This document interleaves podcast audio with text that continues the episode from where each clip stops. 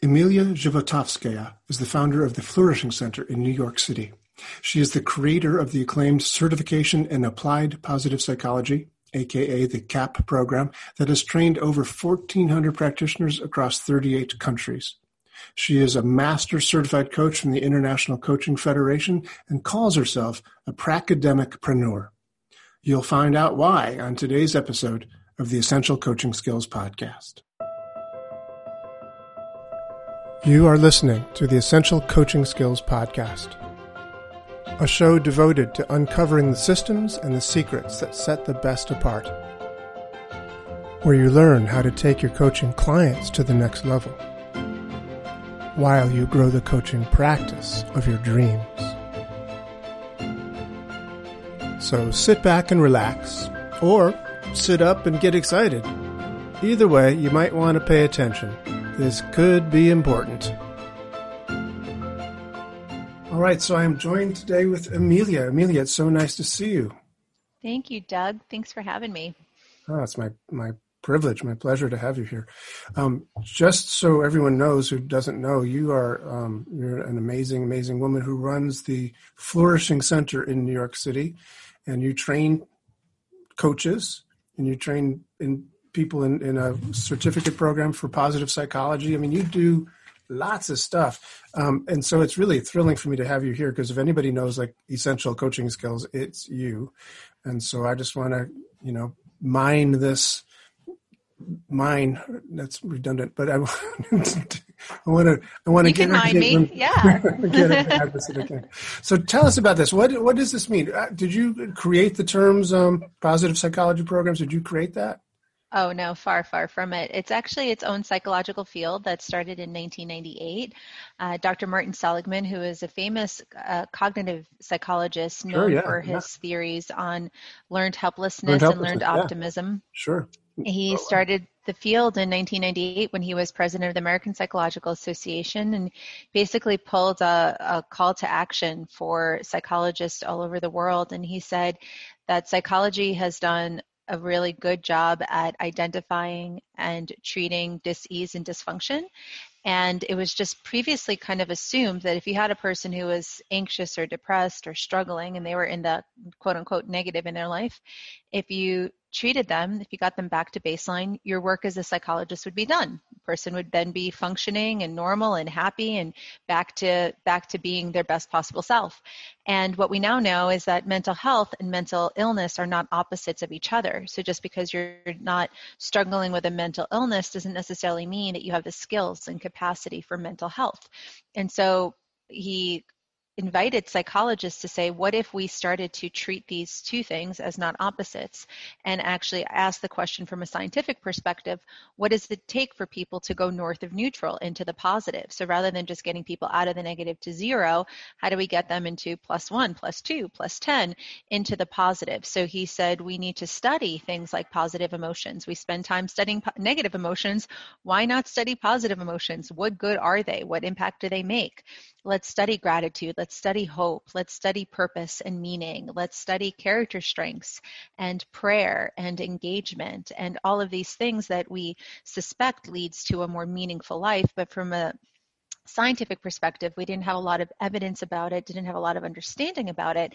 And so that field was started, and I came to be involved in that field in 2006. I did a master's degree in positive psychology at the University of Pennsylvania. I was part of their second graduating class at the time oh. and got to be one of the first 100 people in the world to graduate with a degree in positive psychology. Got to work for the University of Pennsylvania as one of their resilience trainers and started to focus primarily on. I, I knew coming into this field I wanted to be a life coach and I went right into my master's degree from my undergrad. And so while I knew I wanted to be a motivational speaker, I wanted to help people live healthier, happier, more fulfilled lives. I, you know, thought who's going to take a 21 year old life coach seriously? I must need some science underneath my belt to help people really, you know, take me seriously or what what I have to say. Even though at the time I to be honest, I, I was helping people. I kind of knew that I had a natural way of supporting people and was was already doing it. I really wanted to understand more. So I call myself a pracademicpreneur because I'm a pr- practitioner first and foremost. I'm an academic at heart in that I want to understand the research, understand the science, understand the theory, figure out how to apply the theory. And then I'm an entrepreneur. So I started the Flourishing Center in 2008 giving courses, workshops, offerings in positive psychology, and my other academic interest, which is mind body medicine, which is what my PhD work is in.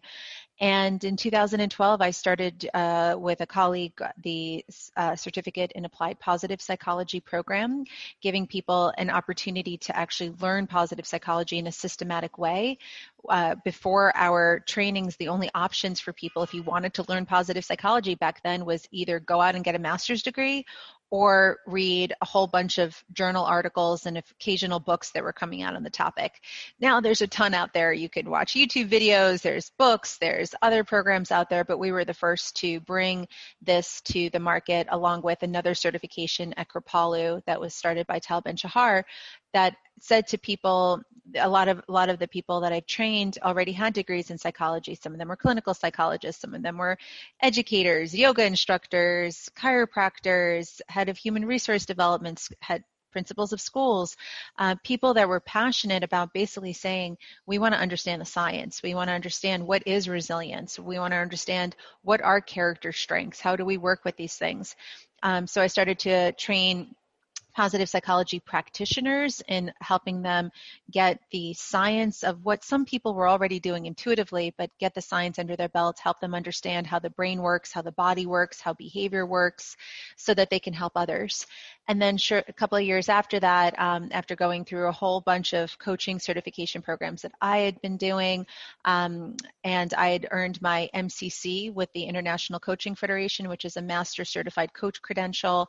At the time, there were only about 750 people in the world that were holding an MCC credential. I think now we might have broken the thousand person mark, but as a master certified coach, I built out our coaching training program here and have now also trained hundreds of coaches um, and uh, run an ACTP uh, ICF accredited program, which is an accredited coach training program, which is the highest level that they that the International Coaching Federation offers. So I'm very passionate about the craft of coaching. I think it's an art, it's a skill, it's a craft uh, that I love to empower change agents with because I get a lot of people come to me and say, Amelia, like I'm interested in positive psychology, but what what does a person do with a degree in positive psychology or with a certification in positive psychology?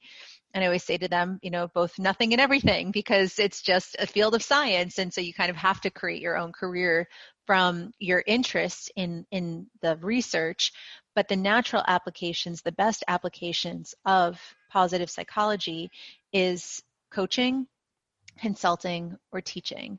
And so in my company, the Flourishing Center, we offer training programs in all three. So we've got a coaching certification program.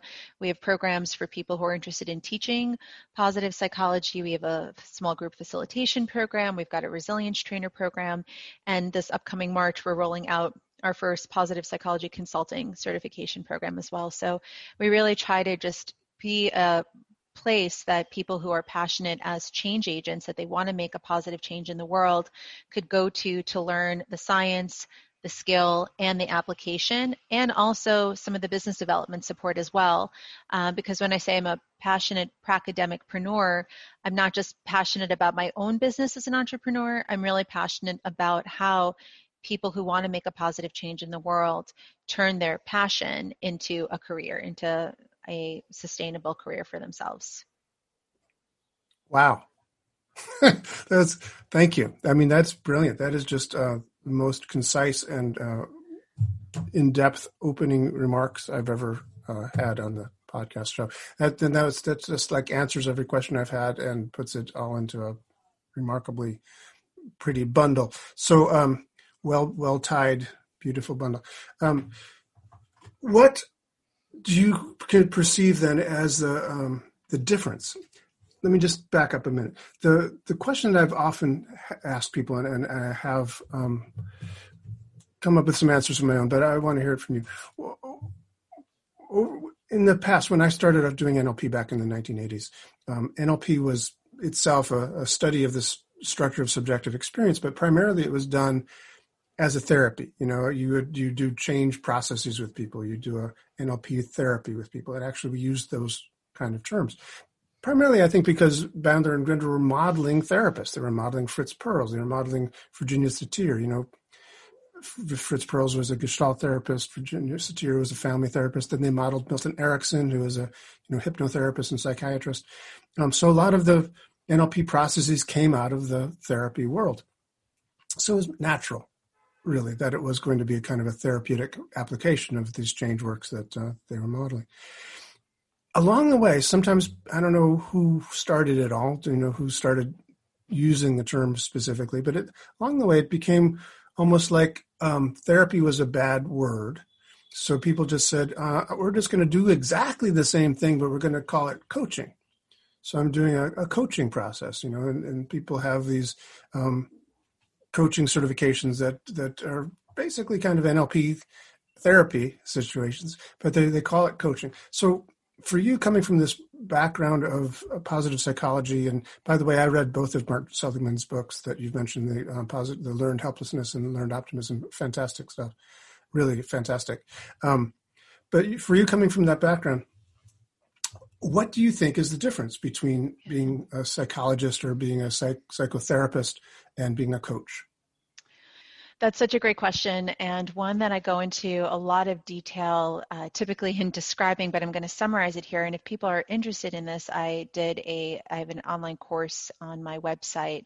If you go to theflourishingcenter.com under other programs, um, you'll see that there's a course on demystifying the coaching process um, because this happens all the time. People get confused. What's the difference between coaching and therapy? I actually cringe inside when some people think of coaching as just uh, blanketed, more acceptable therapy, which is, and, and the reason for that is, from my perspective, they are completely different skills.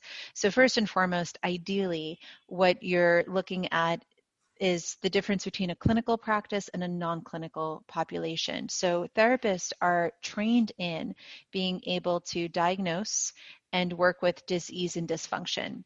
Coaches should not be working in that realm because that's not what they go have been trained in. So when I train positive psychology practitioners, which by definition are people who are learning how to practice the science of human flourishing, which means we spend nine months studying the conditions that enable people to thrive, which is different than the conditions that we uh, are facing when people are struggling. So I do not train my students in how to look for early warning signs of psychosis or neurosis or how to work with deep depression or schizophrenia or autism or attention deficit disorders.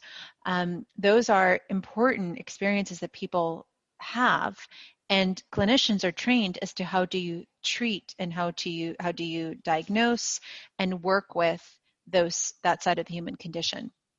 Positive psychology comes in at the neutral when people are, are maybe showing signs of languishing and help them work towards going north of neutral by helping them identify how do they build awareness of themselves, what skills are they missing, helping them move towards high level wellness and to flourishing.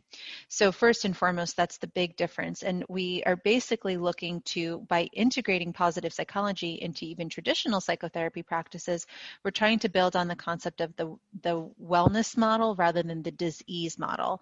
So, the disease model was one where we were trying to fix to get back to neutral. The wellness model, which is the big shift that's happening in our world, says, well, why stop at neutral? So therapists might come to my training and, and learn positive psychology so that they can work with a clinical population, but not stop at neutral. So once they've helped a person get out of their deep depression, they don't have to stop there. They can also help them figure out what will give their life meaning and purpose and what are their goals and what do they want to achieve. And the lines are starting to get blurred because now there are actually forms of therapy being created that are pulling from the constructs of coaching, which is its own field that actually started with Thomas Leonard uh, once upon a time. And they're starting to create things like solution focused therapy, where the therapist is actually asking, well, what do you want? And so in summary, one of the big ways that coaches and therapists are different is because of the populations that they should be working with and that they're qualified to work with. Therapists can learn to work the whole spectrum, but coaches, ideally, with most, most coaching programs, should not be working with clinical populations, that they should understand their scope of practice. They should know when they are to refer out. Uh, I'm, I'm not, I personally am not qualified to work with people who are in a state of dysfunction. Although I've worked alongside other therapists, if let's say I've worked with a client who had um, borderline personality disorder. And she worked with her therapist on the things that, in the ways in which that borderline personality disorder manifests and having social issues and low boundaries. Yet she would work with me on her goals to still identify what's going to bring her, what, what kind of meaningful work could she do in the world and how to identify what she needs to do to take care of herself and self care strategies and goal setting. So one of the other ways that sometimes people differentiate the difference between coaching and therapy is that therapy sometimes has this fixing mentality of fixing what's wrong or mm. understanding what's wrong yes. as though by understanding what has impacted you in the past and how it's impacting you today will be sufficient to move you forward Coaching says rather than asking why, we say what's next. It's not that we don't care about the past. When I'm working with my clients and when I'm training my coaches, there is an appropriate way of, of understanding the past, but we understand the past so that we can move forward. Whereas some, particularly like old school forms of therapy, it was enough if you just have this catharsis of talking about how you feel or what's coming up for you. So, by definition, I tell my students that it is not a coaching session if it doesn't have the four A's. The four A's of a coaching session. You need an agenda for your coaching session, which means you're looking for what does the client want and need that they don't yet have. We have to bridge a gap in coaching between where are they and where do they want to go. If it's just to show up and talk about where are they and how they feel and what's coming up in their life or where they have been, it's not coaching. Not saying that it's necessarily therapy because some therapists may not want to work that way, but every coaching session needs an agenda. Every coaching session should build awareness for the client. The client should have aha moments. They should be uncovering. They should be learning more about themselves, how they see the world. They should be creating that um, that that value for themselves. Every coaching session needs action, meaning if all we do is we have a really great conversation and my client's like wow i learned a lot that was great but they're not necessarily going to take action there's not things that they're going to move forward on it's missing a key component of what a coaching session is all about so i always look to get action what are you going to do differently as a result of this conversation and then the fourth a which is accountability what's going to help you do it so coaching is its own skill set it's its own art and it does sometimes get confused with therapy because we're talking and I'm asking you questions and I'm listening deeply as your coach. I'm doing these things that might seem like therapy. However, they are fundamentally different. And that difference shows up when you're actually experiencing coaching. And then there's degrees even within coaching of how to what I call uh, how to do what I call master level coaching. The International Coaching Federation, which is sort of the, the crediting body in the field of coaching, identifies three different levels of coaching. They call it the ACC level, the PCC level, and the MCC level. And the ACC is a, associated um, uh, coach, professional coach is the PCC, and then the master level coach. And um, and I, you know, one of the big differences between a master level coach and a beginner level coach is that master level coaches let the client lead the dance. The master level coach is not giving advice, not telling the client what to do. They're really co creating and holding the container for the client's wisdom to come out. And then if you if your client has exhausted their resourcefulness in terms of what they're thinking, you can add in your ideas. You can add you can make suggestions, you can offer books, you can offer skills, but it starts with the client first. And that's such an essential difference and I think misunderstanding that people get when they go to see a coach like sometimes they think that they're going to go see a consultant. A consultant takes in information and gives you advice. It's based on my professional opinion based on this you know data that you've given me here's what you should do. Um, so coaching is not about giving advice. It's not consulting. It's different than mentoring.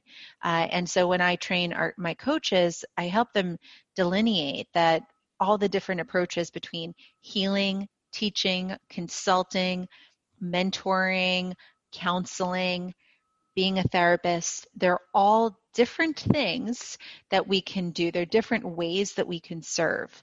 But from my perspective, coaching is one of the hardest and most profound approaches for how to help people. It's way easier to teach someone or just tell them what to do. It's easier to kind of counsel them. Um, but when you learn the craft of coaching, it is uh, one of the most rewarding ways to help a person get from where they are to where they want to be. And it's empowering for them, it's life giving for you as the coach. And it is a field that I'm, I'm like exponentially passionate about. Oh, cool. Again, again, I say, wow. again, very, very amazing. Thank you. Remarkable answer. I would just like to say, from my perspective, that um, a lot of the solution oriented therapy types of approaches come also from the field of Ericksonian hypnotherapy. That Erickson often said that uh, you know true healing in the psychotherapy world did not come from looking back in the past. He referred that to that as psychological archaeology.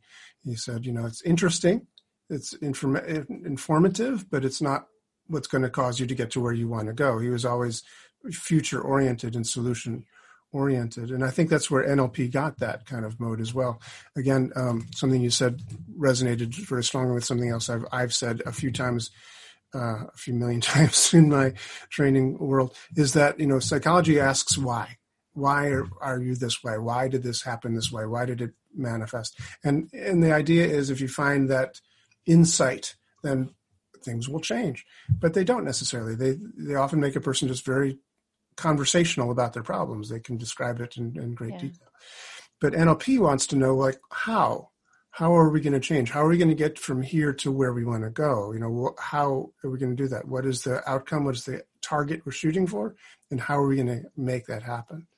So I think there's a lot of overlap there, which is a beautiful thing for me to be hearing from you. I, by the way, also studied with Thomas Leonard. I met him like 1993 um, mm-hmm. at a conference that I was attending. I thought he was crazy. I thought with coaching, what's that all about? Nobody would ever do that. What are you a little league? You know, it just didn't.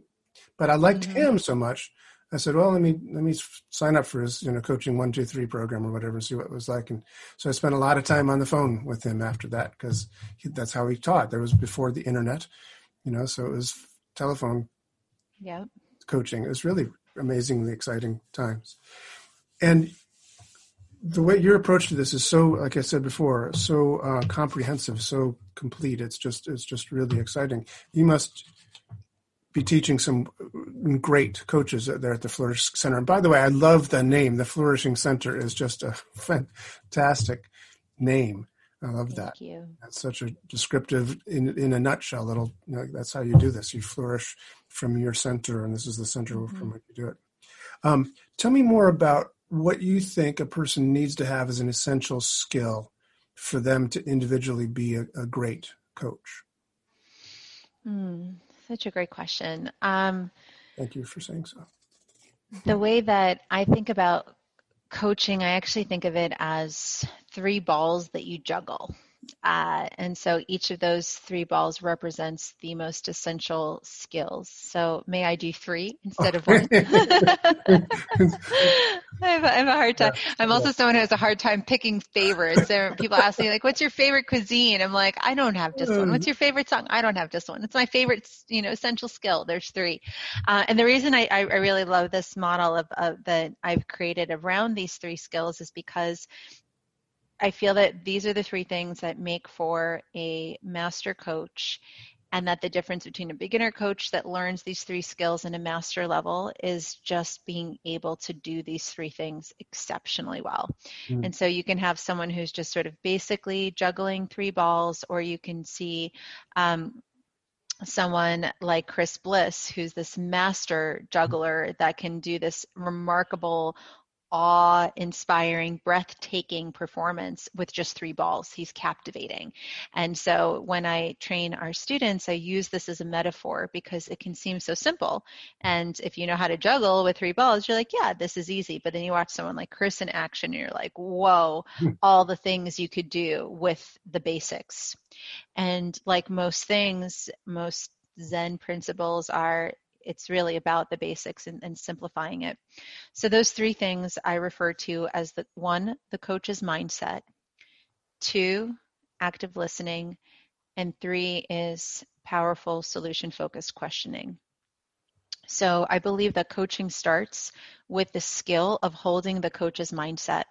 And unlike the therapeutic mindset or the diseased mindset, which is that I am here to fix something that is broken, yes. I am here to heal dysfunction, whether it be because I'm a medical doctor, whether it be because I'm a healer, whether it be because I am a consultant for a company coming in to figure out where are we having revenue issues. There's this model that something is broken and it is my job to fix it.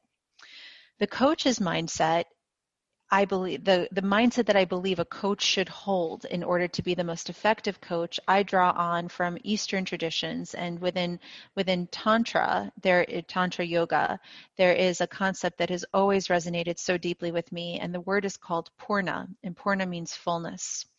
And the concept of fullness, of completeness, of wholeness is one of the elements in Tantra of the divine and because it's the element of the divine, it's also what's true of us. And it's this idea that life is whole. The individual is whole. Things are not broken, needing fixing. Mm-hmm. The, the same way nature is full and whole, it knows how to create seasons that, you know, with the winter comes the spring and from spring comes summer and then leaves start to fall and fall and, and we just sort of do the whole thing all over again. There's a natural perfection and wholeness we apply that same concept of wholeness to life and to ourselves. And for the way that this is translated, the words purna can translate into I have within me all that I need, and all that I have, I need. If I'm trusting in fullness, I have to say, you know, I'm whole. I'm not broken. Even with these things that I'm missing in life, all these things I'm waiting for, it's so easy to get caught up in there's something wrong with me, as opposed to like, I'm full, I'm whole. I may have things I want to improve on in my life, but I'm not broken. And I believe that when a coach goes into a coaching session holding that mindset, they're able to say, my client has within me, within them all that they need and all that they have they need. And this lens as a coach just transforms how you approach the coaching session. You're not going into the session thinking, my poor client and all the issues they're having, how am I going to help them? How am I going to fix it for them? And it's on you you're believing that, hey, this isn't a problem that they're facing, it's an opportunity. They somehow need this, it's somehow on their path. It's gonna, we're gonna treat it as that. We're not gonna treat it as a problem. And then you're also coming at them from the place of wholeness, which the CTI, the Coaching Training Institute, who's responsible for the coactive coaching model, calls clients naturally creative, resourceful, and whole. So that's right up there with that model because when you believe in Purna, it's like my client has the answers within them or they need they need something within them in order to move forward and it's present. And my job as the coach is to help them tap that thing. So if we don't hold the coach's mindset, we may we hold the the fixing mindset. We've we hold the brokenness mindset it's our job to fix it. It puts pressure on us as the coach. It puts us into advice giving mode, trying to add value to the client in any way that we can. But it really can take us out of the seat of being a powerful coach. So everything starts with the coach's mindset, from my perspective. It's the most important skill set. If you don't have that, you it'll impact your listening. If you don't have that, it'll impact your questioning.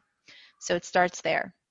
And then we train listening. So the second essential skill set is active listening, uh, teaching people how to listen not just to what the client is saying, but listening for the greater meaning and purpose underneath what they're saying, learning to listen with all of ourselves as the coach, listening with intuition, listening with heart, listening for nonverbals, um, metaphors, deep, deep listening to our clients. And all coaches know that you train your ear You train your ear, you train your body as the vessel through which information is being processed so that you can serve your clients more.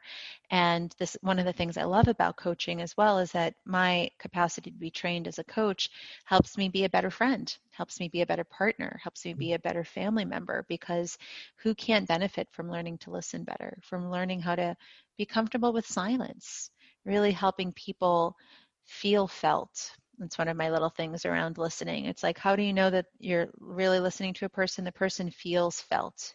They feel like you get me. You're really mm-hmm. listening to me. You're with me, right? And it's such a gift we give people. So that's the second skill set. The third skill set for coaches, the most essential uh, in this this little bundle, is then being able to ask powerful solution-focused questions. So, like you said, therapists might be asking the question, "Why?" So, why do you feel that way? Why do you think that happened? Why? Why? Why? Why can be an, a why question can be good. However, it's rarely sufficient to truly tap um, what the person needs in order to make to move forward. Why questions often can put people on a defensive and like, you know why are you so depressed? Oh, here's why i'm depressed you know? Um, so why questions are not as powerful as what and how questions. Um, learning how to ask questions that broaden your client and let them lead the dance that that put it back on them to decide where the coaching session is going. So it really is a dance where your client is leading and you're following them. And a lot of us, when we're not trained in asking questions, will ask, do you, is there, have you type of questions. And those types of questions are usually us coming up with ideas for the client. They're leading questions as opposed to asking your client what my friend uh, Christopher Carter refers to as a powerful question, which is when you ask your client a what or how question that neither you nor them know the answer to. Mm. You know, if you already know what the answer is, then it's a leading question. Then you hmm. shouldn't ask it as a question. You should just offer it as a reflection.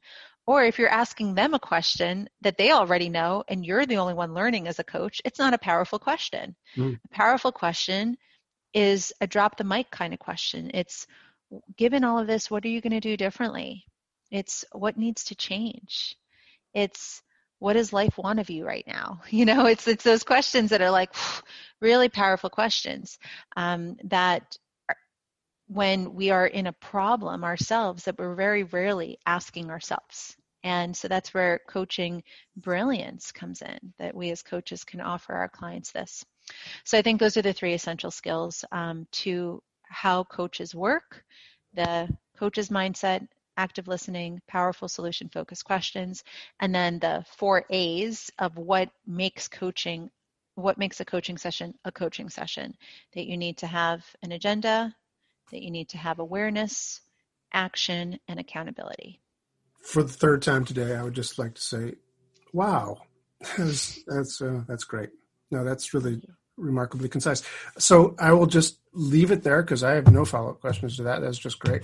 Um, except I do have one other question uh, that I traditionally ask everyone who's been on this podcast thus far, at least, and that is, um, what essential skill do you think is important or essential for a person to be able to make a living as a coach? That you know, you are an entrepreneur as well as everything else.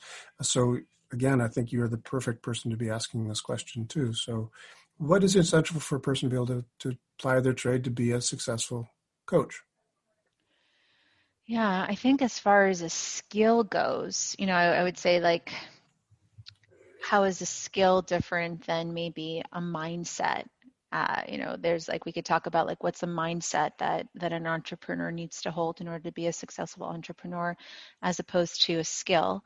Um, you know, because I, I would I would say that communication is the essential skill, but below that capacity to have that communication skill, you need to have the mindset of um, what my dear friend and colleague Jonathan Fields refers to as being able to be both a maker and a helper. Uh, he sort of says, you know, there's some people in the world who are makers, and there's some people in the world who are helpers, and the most successful people are makers and helpers, the ones that can make something that helps and serves. So, the, some makers in the world, I remember I was in a relationship with an amazing visual artist and um, engineer and metal manufacturer. And so, you know, he would manufacture furniture and, and other things in order to like earn his living, but he would just as happily be a maker his whole his, all day long, you know, and he would make for the sake of making. If somebody could just like give him unlimited funds all he had to do was like like uh, you know, fiddle around with with projects and make art every day, he'd be really fulfilled and really happy. Um, and then others are people who just want to help like they they just have this wide open heart they want to serve um, but they're not really so focused on like well how do i make something in the world? And the idea that if making things that help people and serve people that's what sets you up for an actual career that is satisfying and gratifying where you're solving problems that people need fixing. Because if you think about it everything in life is a problem solution model. So you go to your your dentist because you have a dental problem. You go to a lawyer because you have a legal problem. You go to a mechanic because you've got a car problem. The most essential thing for coaches to be able to communicate is what are the problems that I uniquely solve for people? Mm. And so the capacity to communicate that is a skill and it takes time. Sure, you can take a coaching certification program where we can say, here's how you describe the types of things that coaches do. But over time, your capacity to communicate that translates into can you communicate that in a coaching consultation when you're on the phone with a new client that's interested in coaching? Can you communicate that in the copy on your website? Can you communicate that through the classes that you teach? By the way, I offer coaching. So the skill is communication, but the underlying mindset is to hold this idea that I'm both a helper and a maker and that there's nothing wrong with selling, that selling is an art. That's just a conversation between here are the types of solutions that I offer in the world, and do my solutions match up to the problem that you're having? So, making it a very simple mindset of making and helping. Can I identify how I'm here to help, and what can I make to reflect that, that offers that in the world? So I think we need both a mind. I think it, with all things, we always need to juggle a mindset and a skill set. So even my example of the three balls, we hold a coaching mindset, and that supports the skill set of asking questions and listening in a very specific way. Right. That's great. Yeah. Wow. Thank you so much. The um, the idea of, of a person juggling balls it reminds me a little bit about being a coach because there are so many different things one needs to do in order to be you know successful. You need to be able to listen actively uh, you know everything that you've mentioned obviously but um, i've seen a lot of people who go into the field of coaching or you know nlp therapy whatever you might want to call it who expect that once they get the certification once they get the the little signed piece of paper that um, the world will beat a path to their door and you know they can quit their job as a you know legal secretary or whatever and, and just say i am a nlp practitioner now. Um, and it just doesn't work that way. And throughout one's career one needs to be continually you know reinventing and, and rebranding remarketing you know covid-19 has shown us how we have to you know change things around in order to to stay adapting to the way the, the world is now. Um, but there's a lot of skills that, that that go into this whole world of being a, an entrepreneur of, of, bringing yourself up. Um, I remember a book, frankly, not the greatest book in the world, but the idea, the essential idea within it is brilliant, called uh, the E Myth by uh, Michael Gerber, where he says, you know, a person who starts a business is not necessarily an entrepreneur. They can be quickly become an overworked technician because they they want to be that builder. They want to be the person who's you know doing the mechanics on the automobiles, but they now suddenly have to do the bookkeeping, the advertising, have to do all these things. They become an overworked technician. So to be an entrepreneur really is a, a juggling act that requires us to have several different hats and to be good at them. And also to, you know, as you said before, with uh, when it comes to therapy versus coaching, when to refer out um, some things in in the entrepreneurial world, as an example, you you, refer out. And an entrepreneur, according to Michael Gerber's definition, is somebody who creates systems and hires people to do that particular job. You know, to do the bookkeeping or to do the marketing or do the cleaning up, and then the entrepreneur creates the systems where that runs and can be replicated for instance, in 12 locations throughout the US and Canada, um, as an example, which I think you at one point, the Flourishing Center had that prior to COVID. You were in 12 cities. So, um, awesome. Awesome stuff. Is there anything else you want to say in closing? I know people can find you online at theflourishingcenter.com.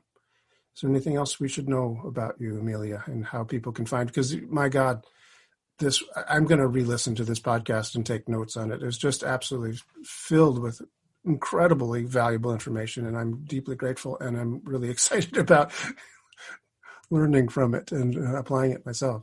So, is anything else you want to add to this incredible wealth you've given us already? Yeah, thank you. The one thing I would say is um, the Flourishing Center podcast has five different types of episodes in there, uh, what I call the practitioner profiles. Um, science says we've got a real time resilience one, and then one of them is actually called Coach's Corner. And if you're interested in hearing master level coaching be done, what those uh, podcast episodes are are just pure coaching sessions. So there are people who volunteer to let me coach them in exchange for recording it and uh, making it available to people because I think one of the best ways to learn coaching is to hear it. And so if you're interested in hearing coaching sessions and mm. the little archive that I've created of them, feel free to also check out the Flourishing Center under podcast and then type in or click the link for Coach's Corner to get those examples. Wow, that sounds fantastic. I'm I'm going to be going there soon. Thank you. You're welcome. Well, gosh, it's so nice to see you. Although I'm far away in upstate New York, and you are in the city at the Flourishing Center, which I recognize so nicely. Um, I see your little dog in the background too. She's look, looking well. Thanks, Doug. Thanks for having me. Pleasure.